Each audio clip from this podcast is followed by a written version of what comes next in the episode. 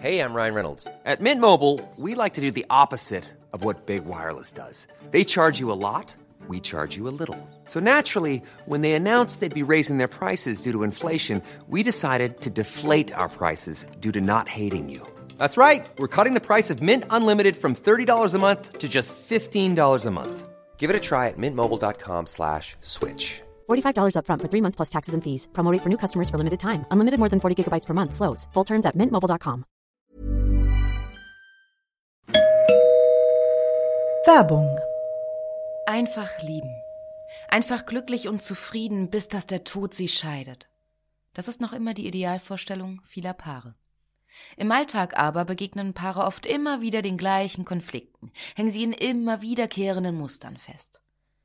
Die Paartherapeutin Anna Wilitzki zeigt, wie Paare diese Konflikte erkennen und lösen können. Ihr Hörbuch Einfach lieben ist dabei äußerst unterhaltsam und fundiert und zeigt an vielen Beispielen aus Wilitzkis Praxisalltag, wie eine gute Liebesbeziehung gelingen und der Zauber vom Anfang der Beziehung neu belebt werden kann. Das Hörbuch erscheint als Download und im Streaming bei Argon Balance und als Buch im Rowold Verlag. Werbung Ende.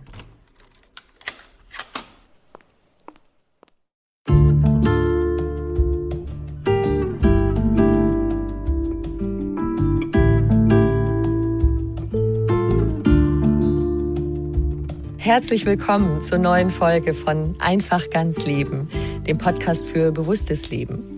Ich bin Jutta Ribrock, Moderatorin, Hörfunkredakteurin, Autorin und Sprecherin, unter anderem für Radionachrichten und Hörbücher. In diesem Podcast spreche ich alle zwei Wochen mit außergewöhnlichen Menschen über alles, was das Leben schöner, erfüllter und auch leichter und entspannter macht.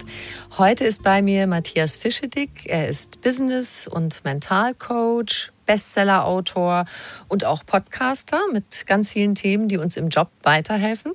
Sein aktuelles Buch und Hörbuch hat den Titel Mehr schaffen, ohne geschafft zu sein. Wie wir das hinkriegen, darüber sprechen wir heute. Viel Spaß beim Hören.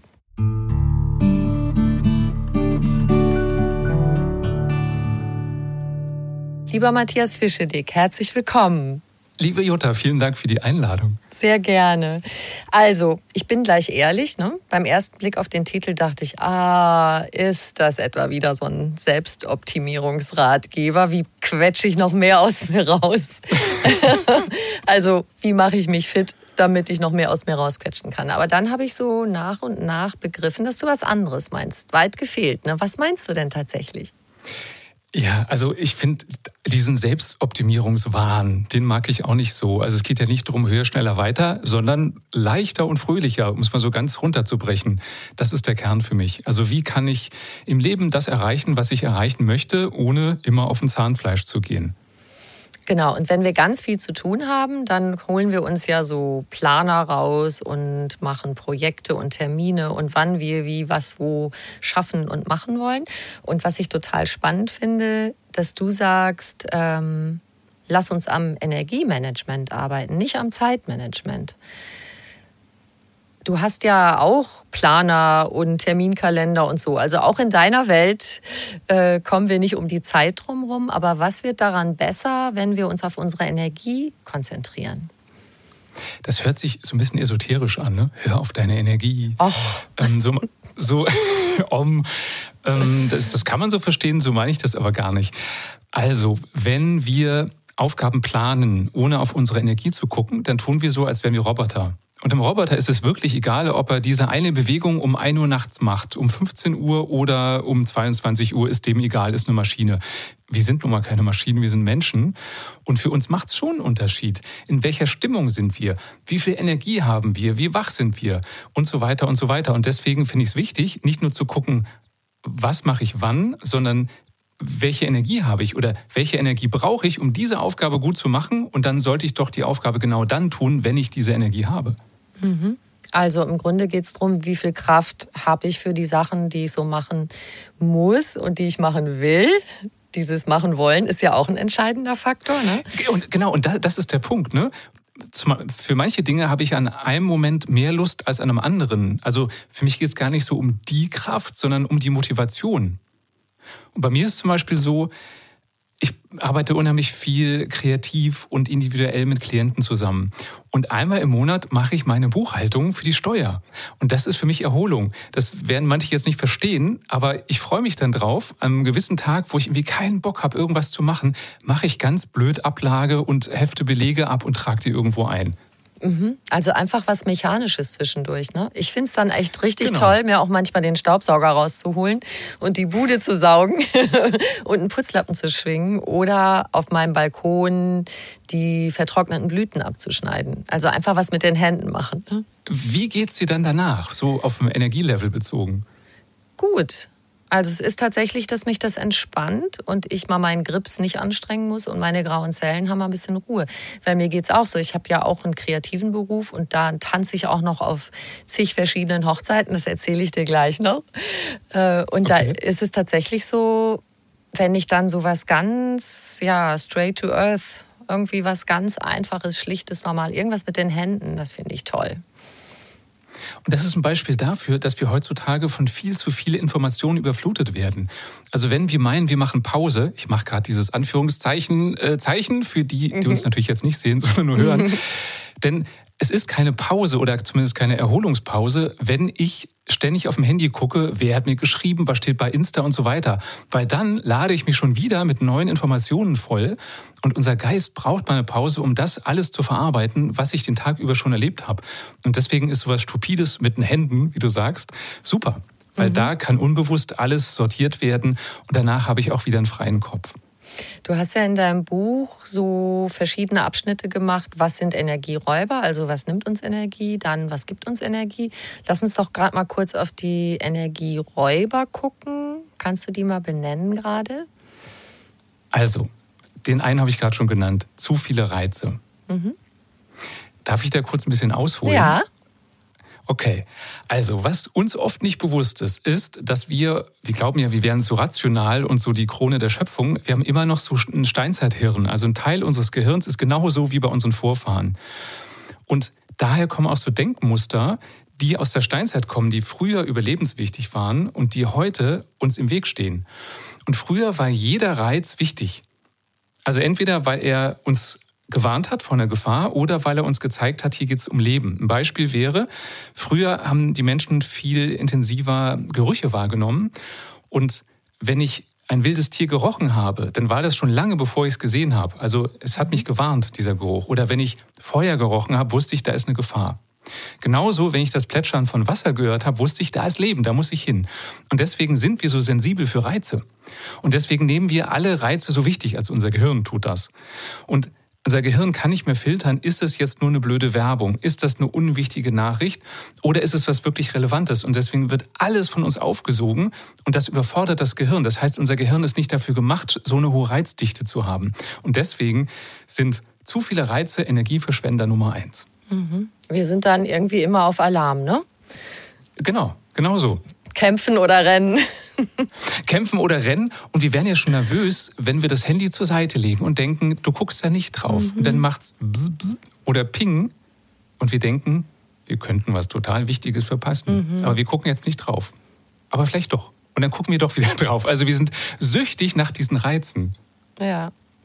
Und das nächste, äh, was du, das finde ich total spannend, ist den anderen recht machen wollen. Ja, ja. Auch das kommt wieder aus der Steinzeit. Wenn du in der Steinzeit dich nicht der Sippe angepasst hast, also so gemacht hast, wie die Gruppe das will oder der Anführer das will, bist du verstoßen worden. Und verstoßen werden hieß in der Steinzeit der sichere Tod weil du alleine nicht überleben kannst. Und auch das tragen wir immer noch in uns und deswegen denken wir, nee, mach's den anderen recht, steck mal deine Bedürfnisse zurück, guck mal, dass alle anderen glücklich werden und erst wenn alle anderen glücklich sind, dann können wir uns um uns selbst kümmern. Die Rechnung geht aber nicht so ganz auf. Nicht wirklich, ne? Und das würde ich gerne mal rausgreifen, ich, äh, weil ich glaube, dass das wahnsinnig viele von uns beschäftigt. Dieses, oh, was könnten die anderen denken, wenn ich ja. das und das mache oder nicht mache. Also schon allein, wenn jetzt mich die Nachbarin sieht, wenn ich, weiß ich nicht, wenn sie aus dem Fenster guckt und ich irgendwas mache, was sie vielleicht seltsam findet. Und ich finde deine zwei Fragen dazu so toll, die habe ich mir aufgeschrieben. Was würdest mhm. du tun, wenn es egal wäre, was die anderen denken? Da wird einem ja schon ganz, ganz mulmig. Ne? Und die zweite Frage, was würdest du tun, wenn es egal wäre, was dein Kopf denkt? Hä? Genau, hä? Denkst du da erstmal? Also, erste Frage, genau, was würdest du tun, wenn es egal wäre, was andere denken? Das hört sich so platt an, aber ich erlebe das bei meinen Klienten, dass sie sich noch nicht mehr erlauben, drüber nachzudenken, was sie wirklich gerne tun würden. Sondern wenn ich dann frage, was würdest du gerne machen, kommt, ja, brauchen wir gar nicht drüber zu reden, das geht eh nicht oder das wäre meinem Mann nicht recht oder meinen Kollegen nicht recht. Und das Zweite ist, was würdest du tun, wenn es egal wäre, wenn dein Kopf denkt, wir stehen uns oft selbst im Weg. Mhm. Also wir glauben zu wissen, was die anderen denken und entsprechend verhalten wir uns. Das heißt, wir stehen uns selbst im Weg. Also unser Kopf steht uns selbst im Weg. Und deswegen die Frage, was würdest du tun, wenn es egal wäre, was dein Kopf denkt? Spannend. Also ruhig mal nach dem Herzen gehen, oder? Absolut.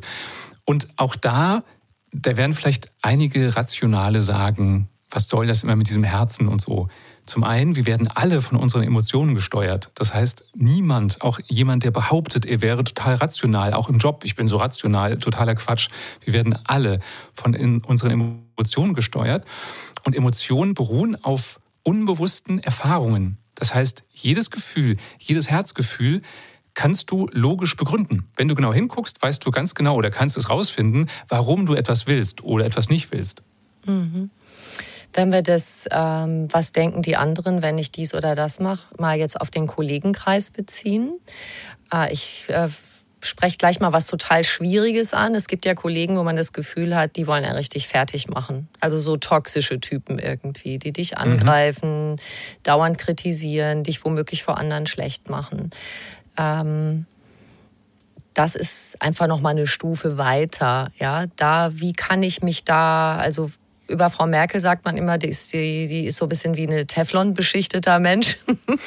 wie kann ich mich da unangreifbarer machen? Also das eine ist, mich überhaupt zu trauen, was zu ah. tun, wo ich denke, dass wer anders das blöd findet. Aber die nächste Stufe ist, dass äh, ich vielleicht tatsächlich Angriffen ausgesetzt bin im Kollegenkreis. Ja. Mhm. Da fällt mir gerade so das, das Wort Resilienz ein, ne? in dem Kontext. Und da möchte ich mit Missverständnis mal aufräumen. Also viele glauben, Resilienz ist sowas wie eine schusssichere Weste, dass mich gar nichts mehr trifft. Das ist es aber nicht. Das wäre auch nicht menschlich, sondern Resilienz ist eher, wie schnell schaffe ich es, mich wieder zu erholen? Also wie so ein Stehaufmännchen. Wir alle kippen mal um. Die Frage ist nur, wie schnell kommen wir wieder in die Senkrechte? Mhm. Und wenn ein Kollege platt gesagt doof ist oder toxisch ist, ist immer meine Haltung, das ist von dem ein Lösungsversuch. Der will ja irgendwas erreichen. Und ich kann jetzt gegen den kämpfen und wir reiben uns beide auf. Oder ich kann auf Abstand gehen, von außen drauf gucken und den fragen, sag mal, warum machst du das? Weil es kann ja auch sein, dass der es gar nicht böse meint. Vielleicht ist es auch, das hatte ich mal mit einer Kollegin, die hatte so einen mütterlichen Instinkt und die wollte mich immer verbessern. Also sie wollte, dass ich noch besser werde und hat das total kritisch gemacht. Mhm. Und eine, eine ähm, Trainerkollegin sagt immer, wir Frauen, also sie hat über sich und alle Frauen gesprochen, wir Frauen, wir wollen Männer retten oder verbessern. Ich weiß nicht, ob du das unterschreiben kannst. ich sag da jetzt mal nichts, also. okay, ich auch nicht.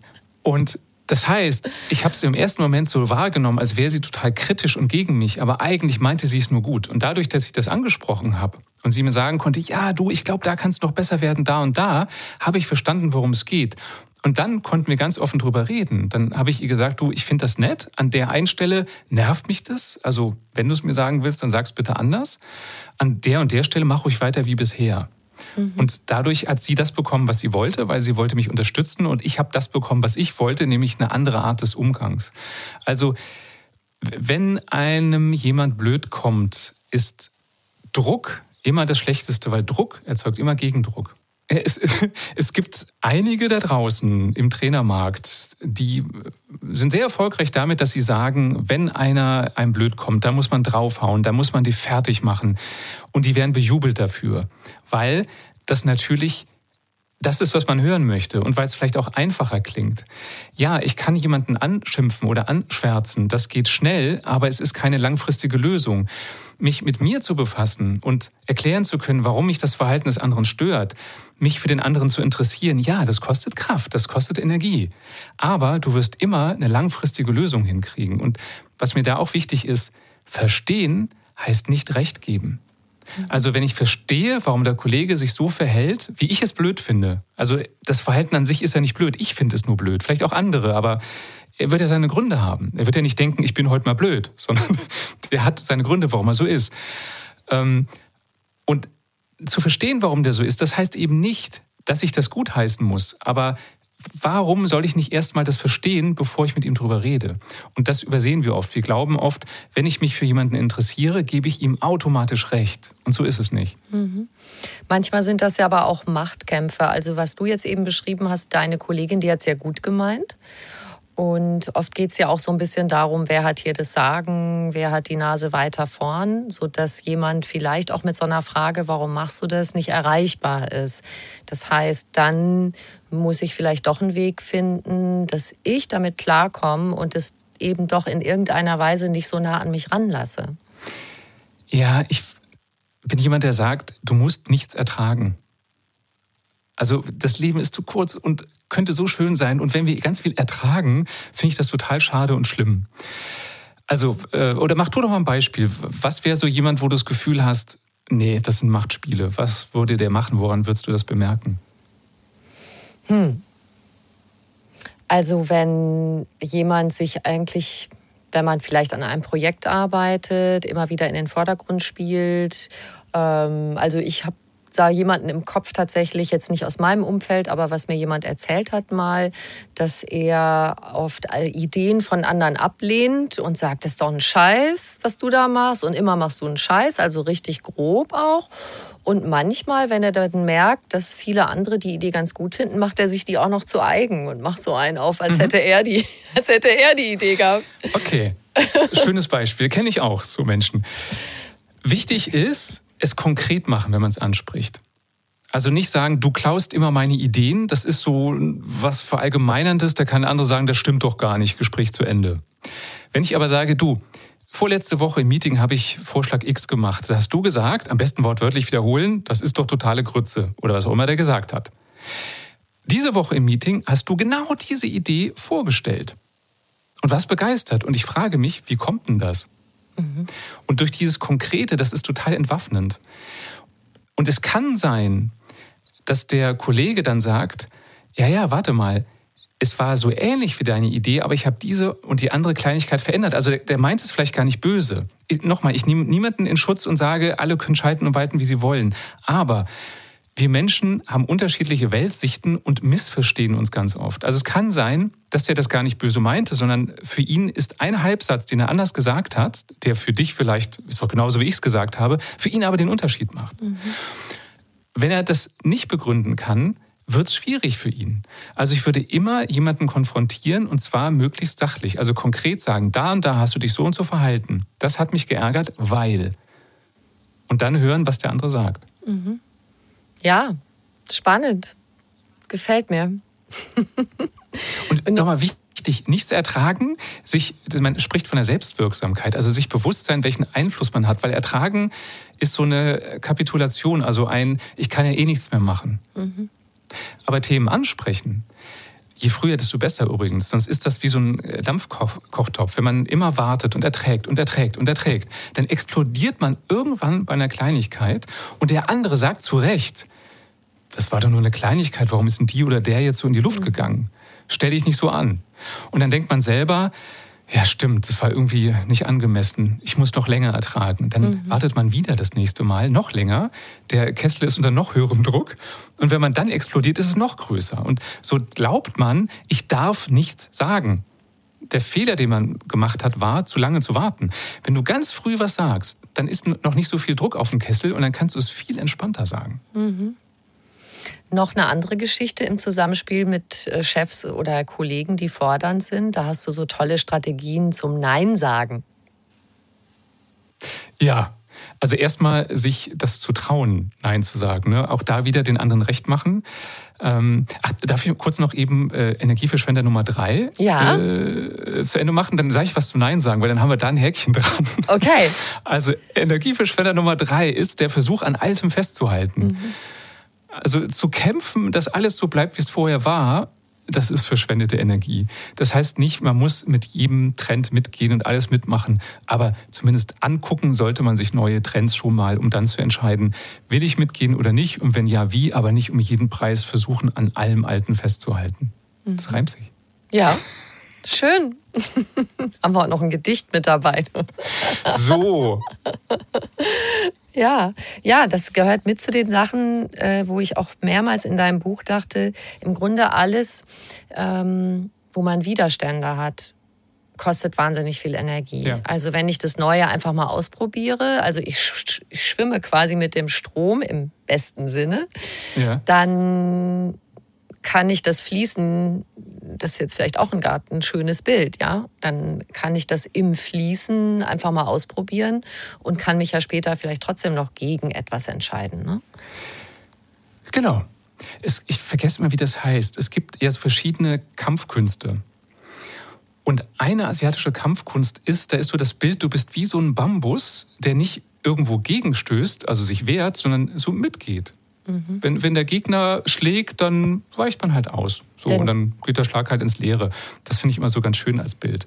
Ja, oder die Kraft des Gegners mitnehmen in die eigene Bewegung. Ich so. glaube, das ist sowas, ne? Mhm. Genau. und, und da ist, bevor wir dann zum Nein sagen kommen, da ist für mich das Schlüsselwort Neugier. Also, wie kriegt er das hin, dass ich mich gerade über den ärgere? Wieso macht er das eigentlich, was er macht? Und nicht im Sinne von, wieso macht er das eigentlich, was er macht, sondern interessant, dass der auf die Idee kommt, meine Idee, die er vorher blöd fand, nachher woanders als seine zu präsentieren. Würde mich echt mal interessieren, warum er das macht. Und wenn ich mit dieser Haltung rangehe, wo auch eine gewisse Souveränität drin steckt, dann strengt mich das nicht so an. Mhm. Ja, die Neugier ist ja auch einer von deinen großen Boostern. Da sprechen wir bestimmt gleich auch noch drüber, weil ja. das finde ich auch eins von den spannenden Energiespendern. Genau, machen wir das Nein sagen in Kürze. Jetzt haben wir es schon so oft angetriggert. Ja, komm, jetzt müssen wir es machen. Ne? Also generell, wenn ich ständig Ja sage, also meine Kollegen, meine Mitmenschen, Erzieher in Anführungsstrichen, äh, wenn du den fragst, der sagt eh immer Ja dann wird es halt erstmal schwer sein, Nein zu sagen trotzdem dranbleiben. Also es ist am Anfang natürlich ungewohnt, weil äh, die anderen werden nicht sagen, ja stimmt, du hast recht, du hast so oft Ja gesagt, jetzt darfst du auch mal Nein sagen. Die werden auf ihrem Recht in Anführungsstrichen beharren. Wieso sagst du auf einmal Nein? Du sagst doch sonst immer Ja. Also wenn man was ändern möchte und öfter Nein sagen möchte, bitte, bitte dranbleiben.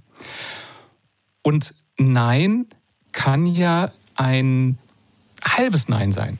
Mhm. Also wenn ein Kollege kommt und sagt, sag mal, hier, oh, den Text, da komme ich nicht klar mit, kannst du den für mich schreiben? Könnte ich ja sagen, du, den ganzen Text schreiben, das ist mir zu viel, aber schreib du ihn, ich lese nachher gerne drüber. Oder kannst du mir zwei Stunden beim Umzug helfen? Könnte ich ja sagen, du zwei Stunden nicht, aber eine. Und da bin ich dabei. Mhm. Also wenn jemand Angst hat, einfach ein striktes Nein zu sagen, so ein halbes, so ein bisschen weichgespültes zu sagen, aber nur wenn man wirklich Lust hat. Denn Warum sagen wir Ja? Weil wir von den anderen gemocht werden wollen. Wenn ich aber Ja sage und es gar nicht meine, werde ich nicht mit ganzem Herzen dabei sein. Das heißt, ich tue dem anderen ja nicht wirklich einen Gefallen oder nicht einen so großen Gefallen, wie ich es tun könnte. Mhm. Was ich auch ganz cool fand, äh, dieses, ach, lass mich nochmal drüber nachdenken, bitte um Bedenkzeit. genau. Ja, das ist auch gut.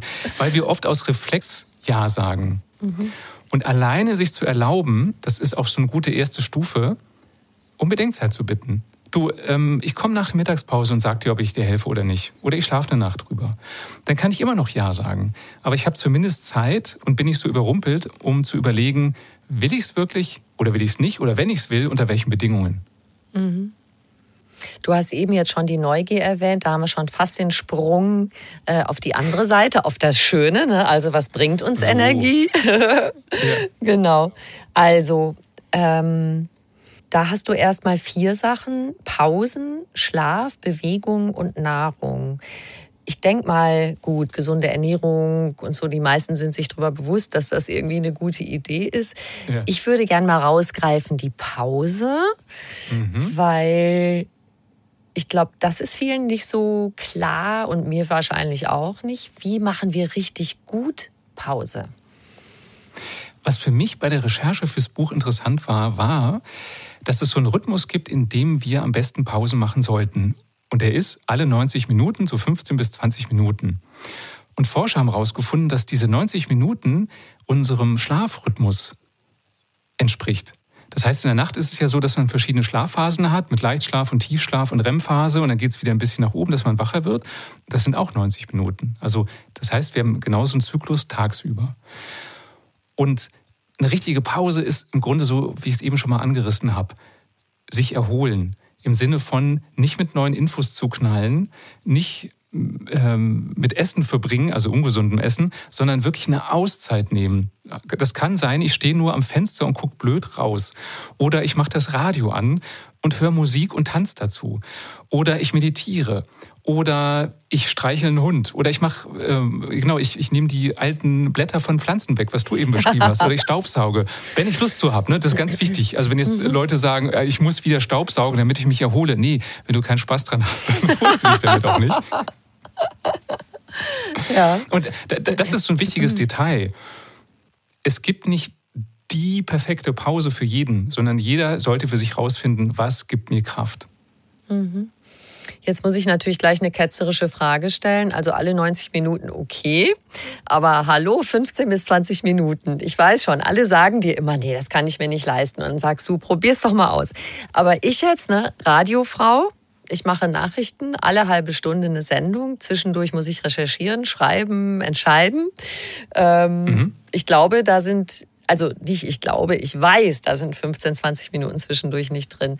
An der Supermarktkasse wahrscheinlich auch nicht. Oder wenn du Automechaniker bist oder so. Ja. Kriegen wir diesen, sag mal, diese Entspannung und die so ein bisschen zu sich selber kommen, eben auch mit einer Mini-Pause hin, um dann keine Ahnung, sich später, gut, lange Mittagspause geht wahrscheinlich, aber dieses alle 90 Minuten? Ja, also in der idealen Welt ist das so. Aber das heißt, wie du es gerade gesagt hast, das heißt nicht, dass ich es dann gar nicht mache, sondern dann lieber eine Mini-Pause als gar keine. Mhm. Und was man sich vor Augen halten sollte, ist, diese Zeit ist gut investiert. Ich höre in mich immer, was du gerade auch sagst, da habe ich keine Zeit für ich muss so viel schaffen. Der Witz ist, wenn du dich erholst, hast du so viel Kraft und wieder so einen klaren Kopf, dass du viel mehr danach schaffst in kürzester Zeit. Also jetzt, ich weiß nicht, ob es realistisch ist, aber bei dir, wenn du Themen recherchierst oder dich informierst, was für Themen stehen an und würdest dann eine Runde um Block gehen oder aus dem Fenster gucken und dabei nachdenken, auch was für ein Thema ist denn das Beste? Was gefällt mir denn am besten? Oder was glaube ich, was passt in die Mischung? Das könntest du machen. Das wäre was anderes, als die ganze Zeit vom Computer zu sitzen und da Listen zu schreiben. Mhm. Also einfach mal kurz raus aus der Situation. Also das geht auf jeden Fall. Auch mal kurz aufstehen, vorne hingehen, sich ein Glas Wasser holen und so. Das mache ich natürlich auch. Ne? Super, genau.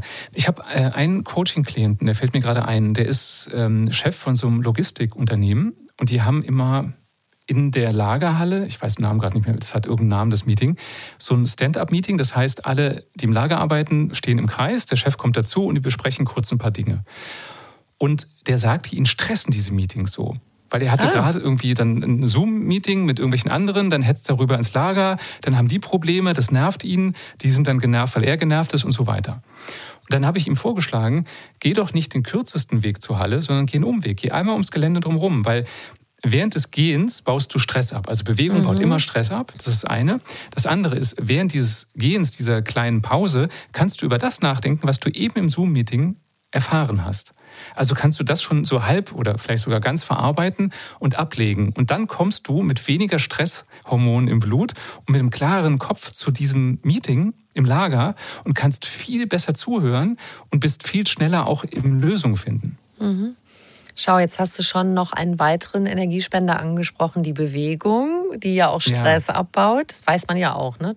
Joggen, dieses monotone Bewegen, du bist nur noch Rhythmus, Atem und Schritte, das finde ich auch total befreiend zum Beispiel. Und was total spannend ist, ich bin ja auch Mentalcoach, also befasse mich auch so mit diesen ganzen mhm. Themen. Bei, ich glaube, es ist Kilometer 5 oder Kilometer 7, ich weiß nicht genau. Es gibt so ein Kilometer, wo im Schnitt jeder in so ein Runners High verfällt. Und dieses Runners High, in Anführungsstrichen, ist eigentlich eine Trance, weil du durch, wie du gerade beschreibst, durch diesen gleichmäßigen Rhythmus läufst du dich in Trance. Und Trance ist immer ein Geisteszustand, wo der Blick sich weitet. Mhm.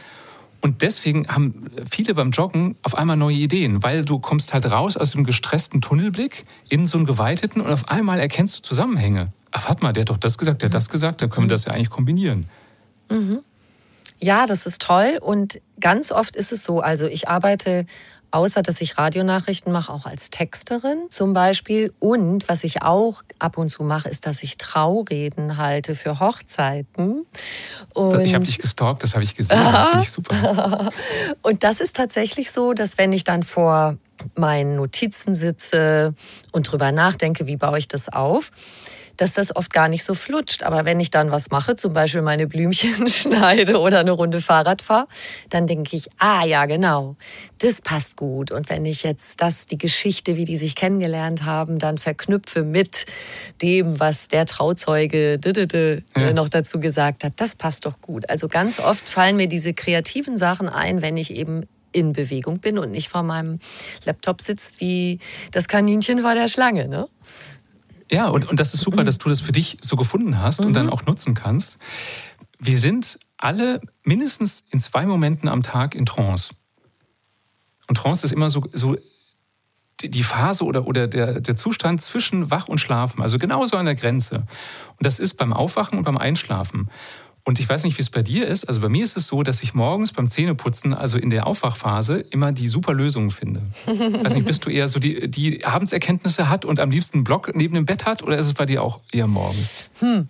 Also Block neben dem Bett ist nicht schlecht. Das ist aber auch etwas, was du empfiehlst, wenn einem abends noch was einfällt, äh, dass man es notiert, bevor man das Gefühl hat, oh, das muss ich jetzt sozusagen die ganze Nacht in meinem Bewusstsein halten, dass ich morgens dran denke. Das ist schlecht fürs Schlafen.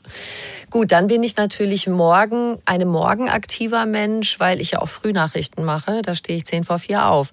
Das ist dann schon, da muss mein Kopf, also andere sagen, nie und nimmer könnte ich um diese Uhrzeit einen geraden Satz rausbringen.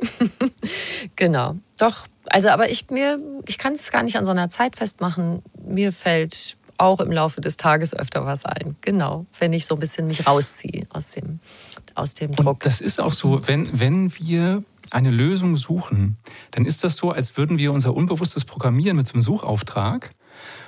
Und das arbeitet die ganze Zeit weiter. Und deswegen, wie du gerade beschreibst, kriegst du auf einmal dann die Ideen, obwohl du vielleicht auch gar nicht bewusst drüber nachdenkst, sondern auf mhm. einmal ist so eine Idee da, wie du was verknüpfen kannst. Mhm. Und seitdem ich das weiß, wenn ich schwierige Dinge lösen muss, dann überlege ich mir nur, ich muss dafür eine Lösung finden und denke nicht mehr drüber nach. Und spätestens am nächsten Morgen habe ich die Lösung. Wow, tolle Taktik.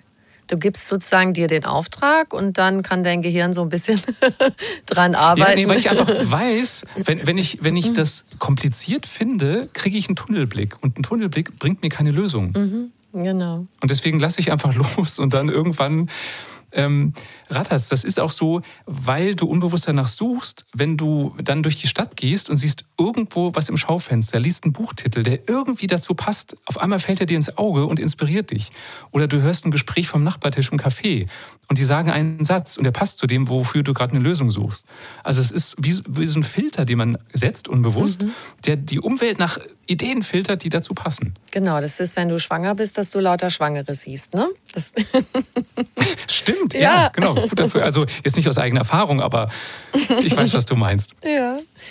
Ähm, dann lass uns doch mal auf, noch auf deine Booster schauen. Da haben wir eben schon einen angesprochen, die Neugier. Also du nennst es, das ist der dreifache Vitamin C-Booster für die Leistungsfähigkeit, Klarheit, Neugier, Kooperation. Jetzt nehmen wir mal die Neugier raus, weil ich das auch total äh, überraschend fand, aber im Nachhinein dann doch nicht mehr so überraschend, dass, ja. die, dass die Neugier äh, so, ein, so ein Kreativitätsbooster ist.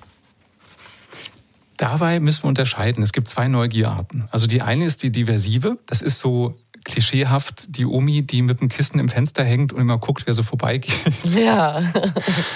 und sich Gedanken macht und alles weiß, was passiert.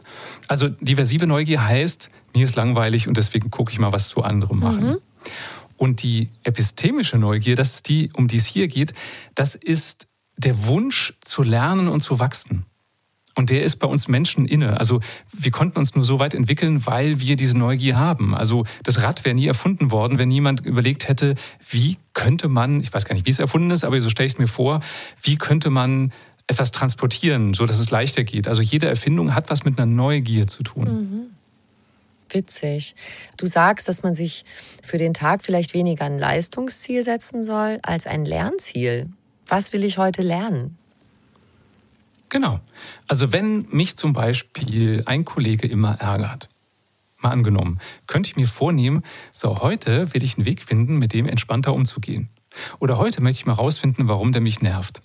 Oder bei mir ist es zum Beispiel so, wenn ich äh, ein Buch schreibe, so, dann denke ich manchmal beim Schreiben, ach, es wäre doch praktisch, wenn ich meine Quellen zum Beispiel anders verwalten könnte. Und dann ist mein Tagesziel, einen Weg zu finden, dass ich meine Quellen so verwalte, dass ich sie schneller finde.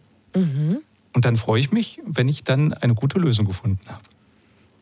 Ja, das erinnert mich jetzt dran. Was ich auch mache, ist, dass ich Nachwuchsjournalisten unterrichte. Und jetzt durch die Corona-Zeit musste ich das dauernd online machen. Und dann dachte ich erst, ach du meine Güte, und wie kriege ich die jetzt in Teams zusammen, dass die Gruppenarbeit machen können und so. Und jetzt finde ich super toll, weil ich gelernt habe, Breakout Rooms zu machen in Teams, in Zoom und in anderen Tools und so weiter. Und letztlich äh, hat mir das total viel gebracht zu lernen. Und hätte ich mich vorher mal drauf freuen sollen. Ne? Ja, und, und das ist ein schönes Beispiel. Also ich kann Veränderung, also es ist ja eine fremdgesteuerte Veränderung. Mhm. Du hast dir das nicht ausgesucht, dass du es mhm. online machen musst. Da kann ich jetzt entweder mit Widerstand reagieren und sagen, das geht so nicht, das müssen wir absagen, ihr spinnt ja wohl. Oder ich kann sagen, nee, es ist nun mal so. Was kann ich denn daran lernen? Was kann, was kann ich vielleicht sogar für mich mitnehmen, was mir besonders viel Spaß macht? Mhm. Dann gibt es ja, sagen wir mal, Arbeiten, die einen in der Kreativität nicht so fordern. Man muss irgendwelche Excel-Listen äh, ausfüllen, keine Ahnung, Daten, Zahlen und so weiter eintragen. Das macht man routiniert schon seit vielen Jahren, wenn man vielleicht Sachbearbeiter ist in, in so einer Ecke. Gibt es da auch was, wo du sagen könntest, auch so jemand, ähm, wo jetzt nicht so viel Neues jeden Tag an kreativer Herausforderung ist, kann auch sich sagen, ach, heute könnte ich mal XY lernen? Ja, also ich glaube, dass jeder was findet und sei es nur die Arbeit leichter zu machen. Also ab und zu mal zu hinterfragen, warum gebe ich die Zahlen so ein, wie ich sie eingebe? Gibt es da vielleicht einen anderen Weg, einen leichteren Weg? Das könnte ein Weg sein. Auf der anderen Seite, in der idealen Welt mache ich ja einen Job, weil ich da Lust drauf habe. Und ich bin jetzt nicht so der Mensch, der jeden Tag Zahlen eingeben kann, also oder Lust drauf hat. Also wie gesagt, einmal im Monat äh, Daten eingeben für die Steuer, das ist cool als Abwechslung. Jeden Tag hätte ich da auch keine Lust drauf. Aber in Köln sagt man, jeder Jack ist anders. Also jeder tickt hier anders. Und es gibt Menschen, wenn du denen sagst, du brauchst oder du musst jeden Tag eine neue Idee entwickeln, dann wären sie wahnsinnig. Wenn du mir das sagst, sage ich super, mache ich gerne und du wahrscheinlich auch, weil du kreativ arbeitest. Und diese Menschen, die lieben das, wenn sie Struktur haben. Deswegen brauchen die gar nicht so unbedingt jeden Tag eine neue Motivation, sondern die lieben das einfach mit Zahlen zu hantieren. Mhm. Dann hast du, das finde ich auch super spannend, jetzt bei diesem Kapitel Neugier, ne, hast du ja gewisse Fragen. Äh, gut, die Warum-Frage, die wir von Kind anstellen, hast du auch sehr schön ja. beschrieben, wie wir früher unseren Eltern auf die Nerven gegangen sind. Was ich auch ganz toll finde, ist dieses, wie geht es noch? Also, dass man sich so, nicht so verhakt, die ideale Lösung zu finden, sondern Alternativen. Welche Optionen habe ich, steckt da drin. Genau. Und wie geht es noch? Das impliziert ja, es gibt nicht nur die eine Lösung. Hm. Also, wenn jemand sagt, ich habe keine einzige Alternative, frage ich immer, wirklich nicht? Und eine Alternative kann sein, dass es vielleicht ein bisschen unbequemer ist, aber es gibt immer noch andere Wege. Und wenn man richtig hinguckt, dann findet man ganz oft noch Lösungen, die viel besser sind als das, was einem zuerst eingefallen ist. Ja, und man kann ja so richtig auf doof, äh, finde ich, äh, richtig Spaß dran haben, sich die krassesten Sachen auszudenken. Du hast zum Beispiel in deinem Buch äh, so ein Beziehungsbeispiel von jemandem, der verlassen worden ist. Das war, glaube ich, auch in Bezug auf diese, diese Frage, ähm, was er tun kann, um herauszufinden, warum seine frühere Partnerin ihn verlassen hat und wie er mit ihr in Kontakt treten kann. Und da hat er so viele verschiedene Optionen durchgespielt und sich dann diesem sehr, sehr schweren Schritt so angenähert. Das fand ich toll. Auch. Genau. Ja, das war zuerst für ihn ein Riesenberg. Er wird das nie rausfinden, warum sie ihn verlassen hat. Und das hat ihn belastet, auch für neue Beziehungen.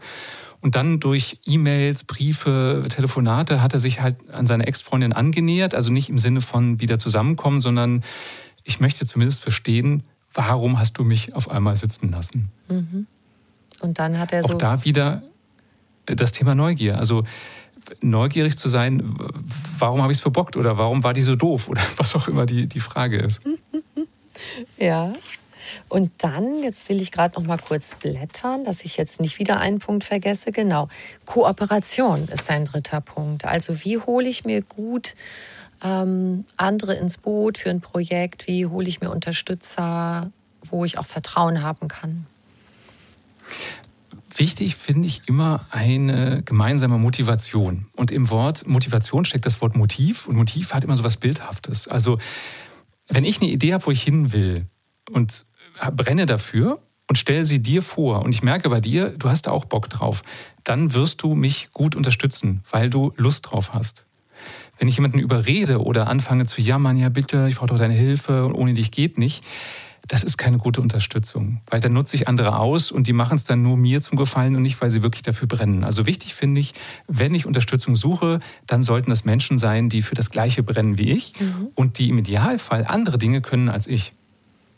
Also Begeisterung auslösen und den anderen auch so, neugierig genau. machen. Und bei, bei Begeisterung auslösen finde ich wichtig, nicht dem anderen das Schönreden, sondern wenn ich jemandem was vom Projekt erzähle und der sagt, du, das ist nichts für mich, dann ist das okay. Dann würde ich nicht versuchen, den irgendwie zu überreden. Also mir fällt gerade ein, also nochmal dieses blöde Beispiel. Zahlen ist nicht so meins. Mein Steuerberater liebt Zahlen. Ja, der ist im richtigen Beruf der hat Spaß dran, kreativ zu sein. Wie kann man noch irgendwas, ich kann den Unterschied immer noch nicht verstehen zwischen äh, Gewerbesteuer und äh, Einkommenssteuer und man kann das so oder so abbrechen. Der ist total kreativ. Und wenn ich irgendein neues ähm, Businessmodell entwickle, was ich aus einer Kreativität mache, weil ich Dinge vermitteln will, was, weil ich Wissen vermitteln will, dann guckt er drauf aus dem Wirtschaftlichen, also wie müsste man das abrechnen und so weiter und so weiter. Und weil der meine Themen aber so spannend findet, weil der auch meine Bücher mag und liest, ist das ein idealer Berater. Wenn das jetzt ein Steuerberater wäre, der sagt, nee, ich will nicht kreativ sein, ich will einfach nach Vorschrift abrechnen, der könnte das vom Fachlichen, aber der wäre nicht motiviert. Mhm. Ah, und zum Thema Widerstand gegen was, was uns vielleicht nicht so liegt, finde ich deinen Tipp Pimp My Task so cool. Erzähl das mal. Also einfach, wie mache ich aus einer Sache, die echt nicht mein Ding ist, etwas, wo ich doch irgendwie einen Sinn drin sehe? Wichtig finde ich immer, sich bewusst zu sein, was sind meine Werte. Also Werte sind Dinge, die wir im Leben wichtig finden, die uns Spaß machen. Und nach denen streben wir immer. Also meine sind Freiheit, Wertschätzung, Effizienz, Kreativität. So, das sind so meine, meine Top-Werte. Und wenn ich meine Werte kenne, dann kann ich auch überlegen, wie muss ich denn diese Aufgabe so gestalten, dass sie mir Spaß macht. Also ich nehme wieder das Beispiel, weil es mir gerade schon wieder einfällt, wenn ich meine Belege abtippe für die Steuer. Ich glaube, du findest Spaß. das doch ganz schön toll mit deinen Belegen. nein, nein, weißt du, warum mich das triggert? Weil ich, weil, nee, weil, weil ich meinen Wert Effizienz erfüllen kann, indem ich überlege, so, was brauche ich für Software, um Rechnungen zu schreiben? was für eine Software habe ich, wo ich meine ganzen Bankkonten im Überblick habe? Wie kann ich die Daten so erfassen, dass es schnell geht und ich schnell einen Überblick habe? Und das stupide Eintippen, das finde ich immer noch doof. Aber das dann auszuwerten und mit einem Knopfdruck irgendeine Rechnung zu schreiben, das macht mir Spaß. Also zu überlegen, bei einer Aufgabe, die ich spontan doof finde, was kann ich ergänzen oder wie kann ich sie gestalten, dass sie meine Werte erfüllt oder einen Teil meiner Werte erfüllt, weil dann habe ich Spaß dran. Ja, und wenn du das systematisch machst und in klugen Abständen, kreierst du auch wieder Freiheit. Weil wenn man am Ende des Jahres mit dem ganzen Mist da sitzt, das kostet so viel Zeit und Brain. Genau das. Also richtig. Also dieses Bewusstsein, jetzt bei dem Beispiel, ich liebe Freiheit, wenn ich aber ständig vor der Brust habe, ich muss noch, das habe ich früher immer gemacht, am Ende des Jahres alle Belege irgendwo einzutippen, äh, dann weiß ich, dass ich zwei Tage gestresst bin. Wenn ich aber jeden Monat eine halbe Stunde mache, habe ich mehr Freiheit. Absolut richtig. Also Matthias, was ich auf jeden Fall von dir lernen kann, ist äh, mehr Struktur zu schaffen. Ich bin so der Typ, on the fly mache ich alles. Ne? Das wollte ich dir jetzt eben noch erzählen. Ich habe jetzt gerade, bei mir hat sich super geknubbelt. Also ich habe eine Woche Frühnachrichten gemacht. Dann bin ich mittags nach Hause gefahren und habe eben nicht mein Powernap gemacht, den du ja empfehlen würdest, ne? die kleine Pause. Absolut. Sondern, weil ich meinem Mann versprochen hatte, ihm seine neue, die Website für seine Firma zu redigieren, habe ich mich da immer gleich dran angesetzt und das ist echt ein Riesending. Dann wollte ich noch meine Mama zwei Tage besuchen, die ziemlich krank ist. Das ist eine siebenstündige Zugfahrt. Und dann dachte ich, ah ja, und auf der Zugfahrt kann ich dann ja an meiner nächsten Traurede arbeiten, die Zeit nutzen. Und dann kam die Zusage, dass das Gespräch mit dir klappt jetzt. Und dann dachte ich, Mensch, auf der Zugfahrt, ja, auf der Zugfahrt, da kann ich doch auch mich ein bisschen mit Matthias Fischedick beschäftigen. Hat sie das also, Kraft gegeben oder Kraft geraubt? ja, guck mal. Was sollst du jetzt sagen? Du, du siehst ja. ja. dass ich me mega Spaß an deinem Thema habe, deshalb hat es mir auch Kraft gegeben. Aber okay das war echt so ein Moment, wo ich dachte, okay. Und da, ähm, das möchte ich dich wirklich gern fragen. Also ich bin eben so vielseitig interessiert und mache so ganz viele Sachen, die kreativ sind und mir Spaß machen. Ich verliere das Maß manchmal. Und dieses, das richtige Maß finden, das würde mich auch nochmal interessieren. Das geht bestimmt vielen anderen Menschen auch so, die in einer anderen Lage sind, zum Beispiel Führungskräfte, die jetzt nicht so viele verschiedene Sachen machen wie ich, aber in ihrem Job wirklich so diese, dieser Klassiker, die kommen nach Hause, äh, drücken der Frau einen Kuss auf die Stirn und hängen schon wieder am Laptop und äh, den Kindern wird so zugewunken, wenn sie schon im Schlafanzug und gebadet sind. Und, und, wenn sie einen noch erkennen. Genau, und am Wochenende muss er leider auch noch mal sechs Stunden vom Samstag äh, sich da vertiefen und so. Also das richtige Maß finden. Am Anfang habe ich ja gesagt, ist das etwa wieder so ein Selbstoptimierungsbuch? Wollte ich dich natürlich ein bisschen provozieren. Ähm, und man kann sicherlich ganz viel Energie sparen und kreieren, aber irgendwann ist auch zu viel. Und dieses richtige Maß finden, da, was fällt dir dazu ein? Das Wort Selbstreflexion. Also nicht Dinge so machen, wie man sie halt macht im Hamsterrad, ich spreche da auch von mir selber. Bei mir ist auch manchmal so, ich habe mich gerade an, an mich erinnert gefühlt, als du erzählt hast, wie du so Tetris-mäßig überlegst, warte, auf dem Zug kann ich noch das machen und dann kann ich noch das machen und äh, parallel noch das und wenn ich da anfange, kann ich dazu. So bin ich auch oft. Und ich versuche und schaffe es auch immer öfter, aber innezuhalten und zu überlegen, warte mal, wenn du jetzt gerade in deinem Kalender wieder mal diese kleine Lücke auch noch füllst, wann willst du dich erholen? Ich habe heute zum Beispiel auch vorhin eine Viertelstunde Powernap gemacht. Cool. Ich habe zuerst geplant, nee, meine, ich habe ja diese Tourshow Überleben unter Kollegen. Ähm, willst du nochmal durchgehen, weil ich habe die jetzt zwei Jahre nicht gespielt wegen äh, Corona. Äh, und wollte es eigentlich vor unserem Gespräch machen. Und dann habe ich mir vorhin gedacht, bist du eigentlich bescheuert? Ähm, du hast sowieso jetzt gerade, weil du müde bist und ein Suppenkoma hast, keine richtige Energie, ist totaler Quatsch, das bringt doch nichts. Also machst du einen Powernap. Und jetzt habe ich wieder Energie. Und ich werde entweder heute Abend oder morgen irgendwann mich dann mit diesem Thema befassen.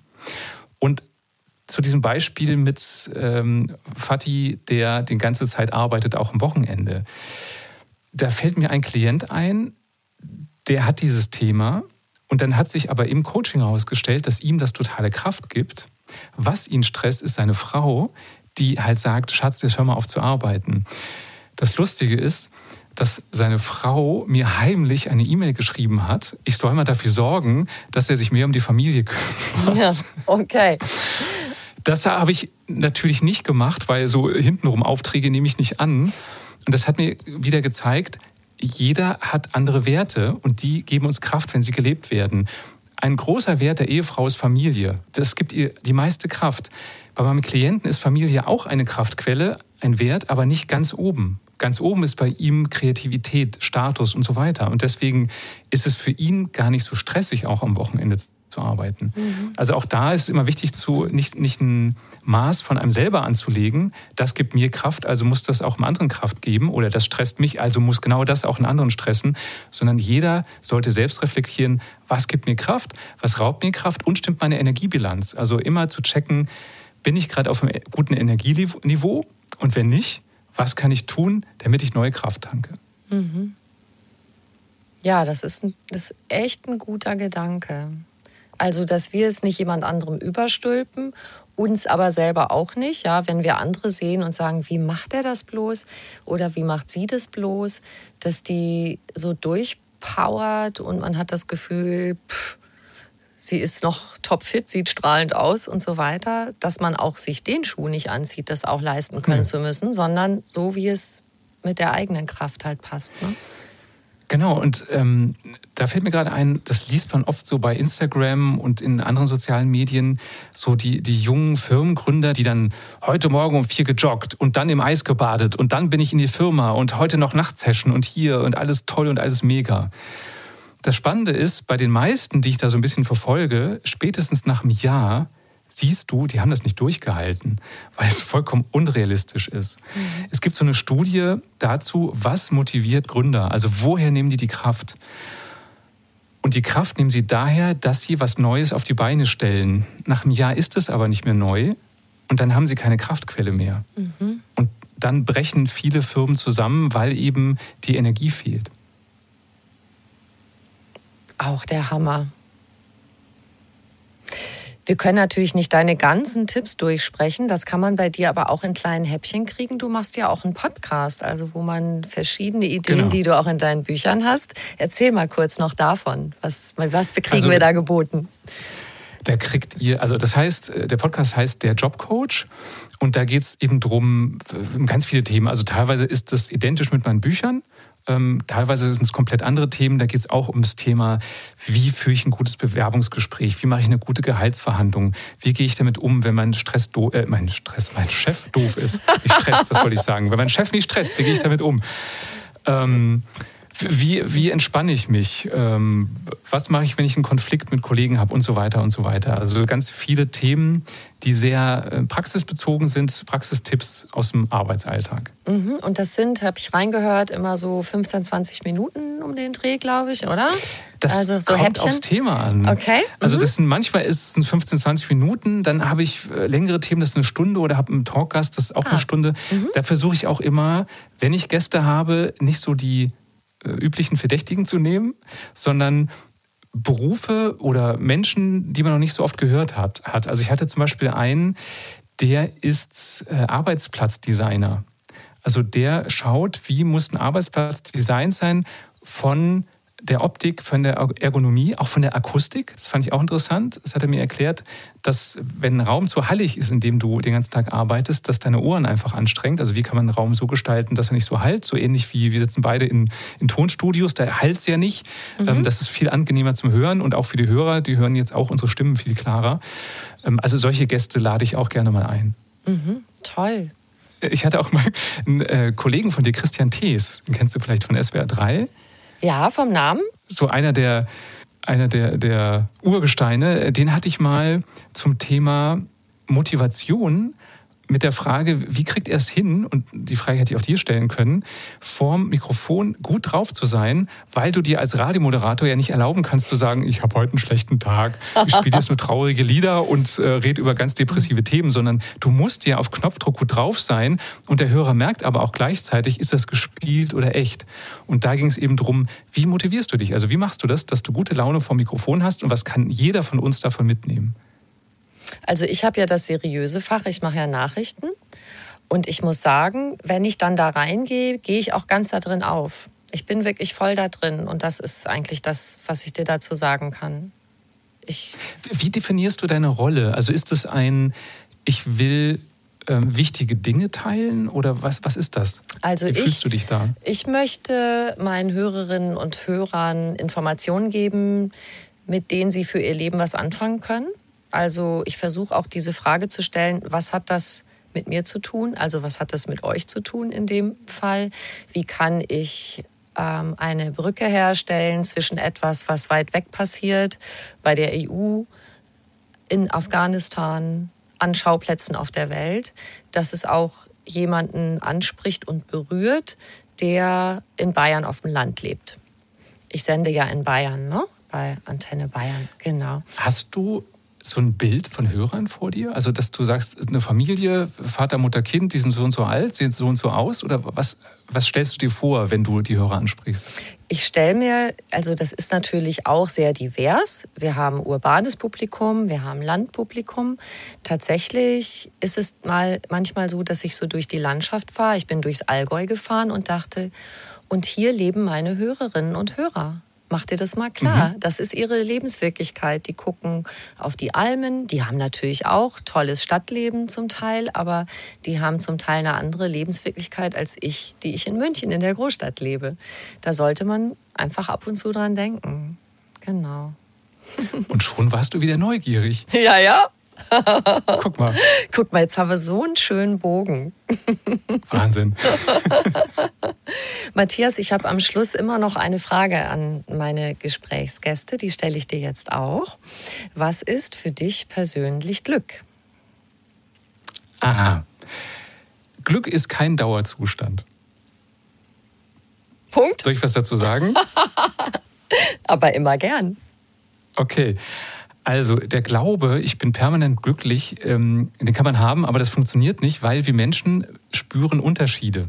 Unsere Kleidung, die spüren wir normalerweise nicht. Wenn wir die morgens anziehen, vielleicht, aber jetzt, wo ich spreche drüber, dann wirst du dir auch bewusst, was habe ich heute für einen Pulli an. Ähm, wir blenden das aus, weil unser Gehirn etwas, was permanent da ist, irgendwann ausblendet, weil es sagt, ist nicht so wichtig. Konzentriere dich auf die Veränderung, weil das sind die wichtigen Informationen. Und wenn ich einen Zustand habe, in dem ich glücklich bin, irgendwann wird das die Nulllinie, also das wird das neue Normal. Und ich denke, ich bin unglücklich. Dabei habe ich mich nur an den aktuellen Glückszustand gewöhnt. Und deswegen finde ich es so wichtig und richtig und gut, dass man ab und zu mal so Tage hat, wo es einem nicht so gut geht, weil man dann den Unterschied, wenn es wieder nach oben geht, viel besser merkt. Deswegen, und das hört sich jetzt ein bisschen paradox an, finde ich es gut, dass ich ab und zu mal eine Erkältung habe, weil ich danach meine Gesundheit viel mehr schätzen kann. Yeah. Wie schön. Ich danke dir sehr, lieber Matthias. Sehr gerne. Danke dir.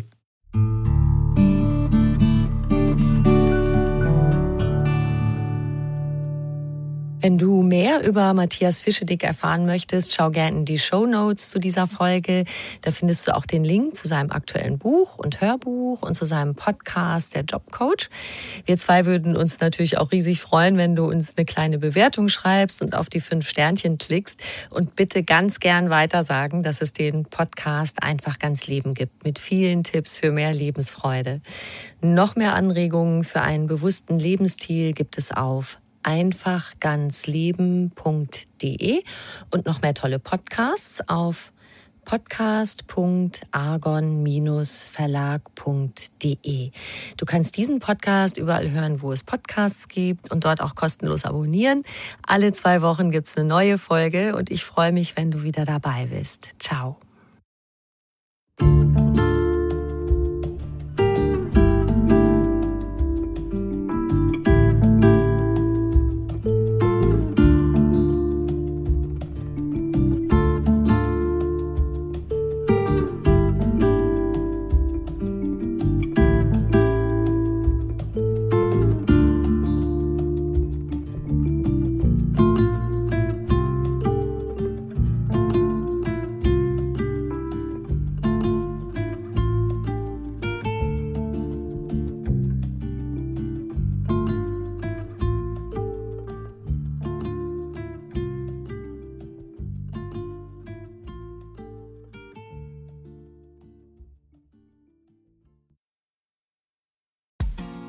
Frauenstimmen. Klagen, lachen, klüger werden.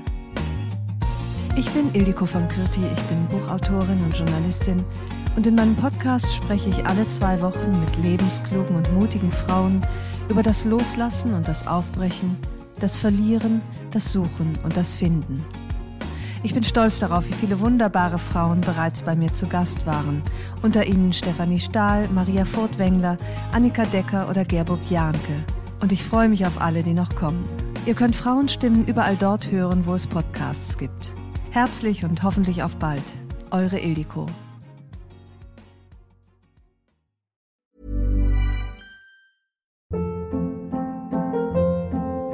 Hold up. What was that? Boring. No flavor. That was as bad as those leftovers you ate all week. Kiki Palmer here, and it's time to say hello to something fresh and guilt-free. Hello Fresh. Jazz up dinner with pecan-crusted chicken or garlic butter shrimp scampi. Now that's music to my mouth. Hello Fresh. Let's get this dinner party started. Discover all the delicious possibilities at hellofresh.com.